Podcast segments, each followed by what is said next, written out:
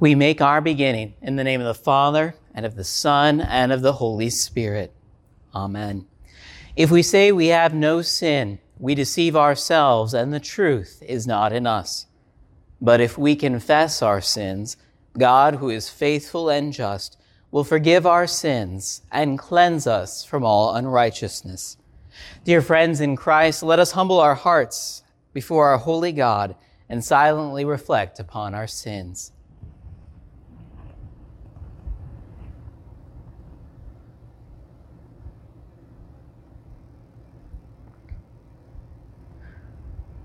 Let us then confess our sins to God our Father.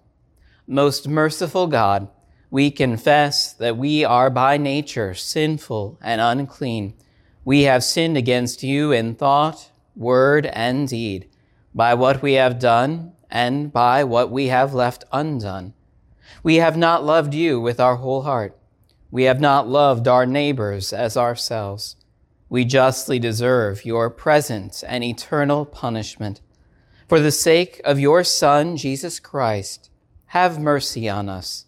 Forgive us, renew us, and lead us, so that we may delight in your will and walk in your ways, to the glory of your holy name. Amen. Almighty God, in his mercy, has given his Son to die for you, and for his sake forgives you all your sins. Upon this, your confession, I, by virtue of my office as a called and ordained servant of the word, announce the grace of God unto all of you. And in the stead and by the command of my Lord Jesus Christ, I forgive you all your sins in the name of the Father and of the Son and of the Holy Spirit. Amen.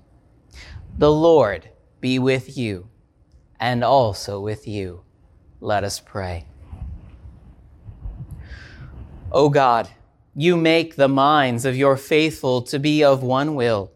Grant that we may love what you have commanded and desire what you promise, that among the many changes of this world, our hearts may be fixed where true joys are found.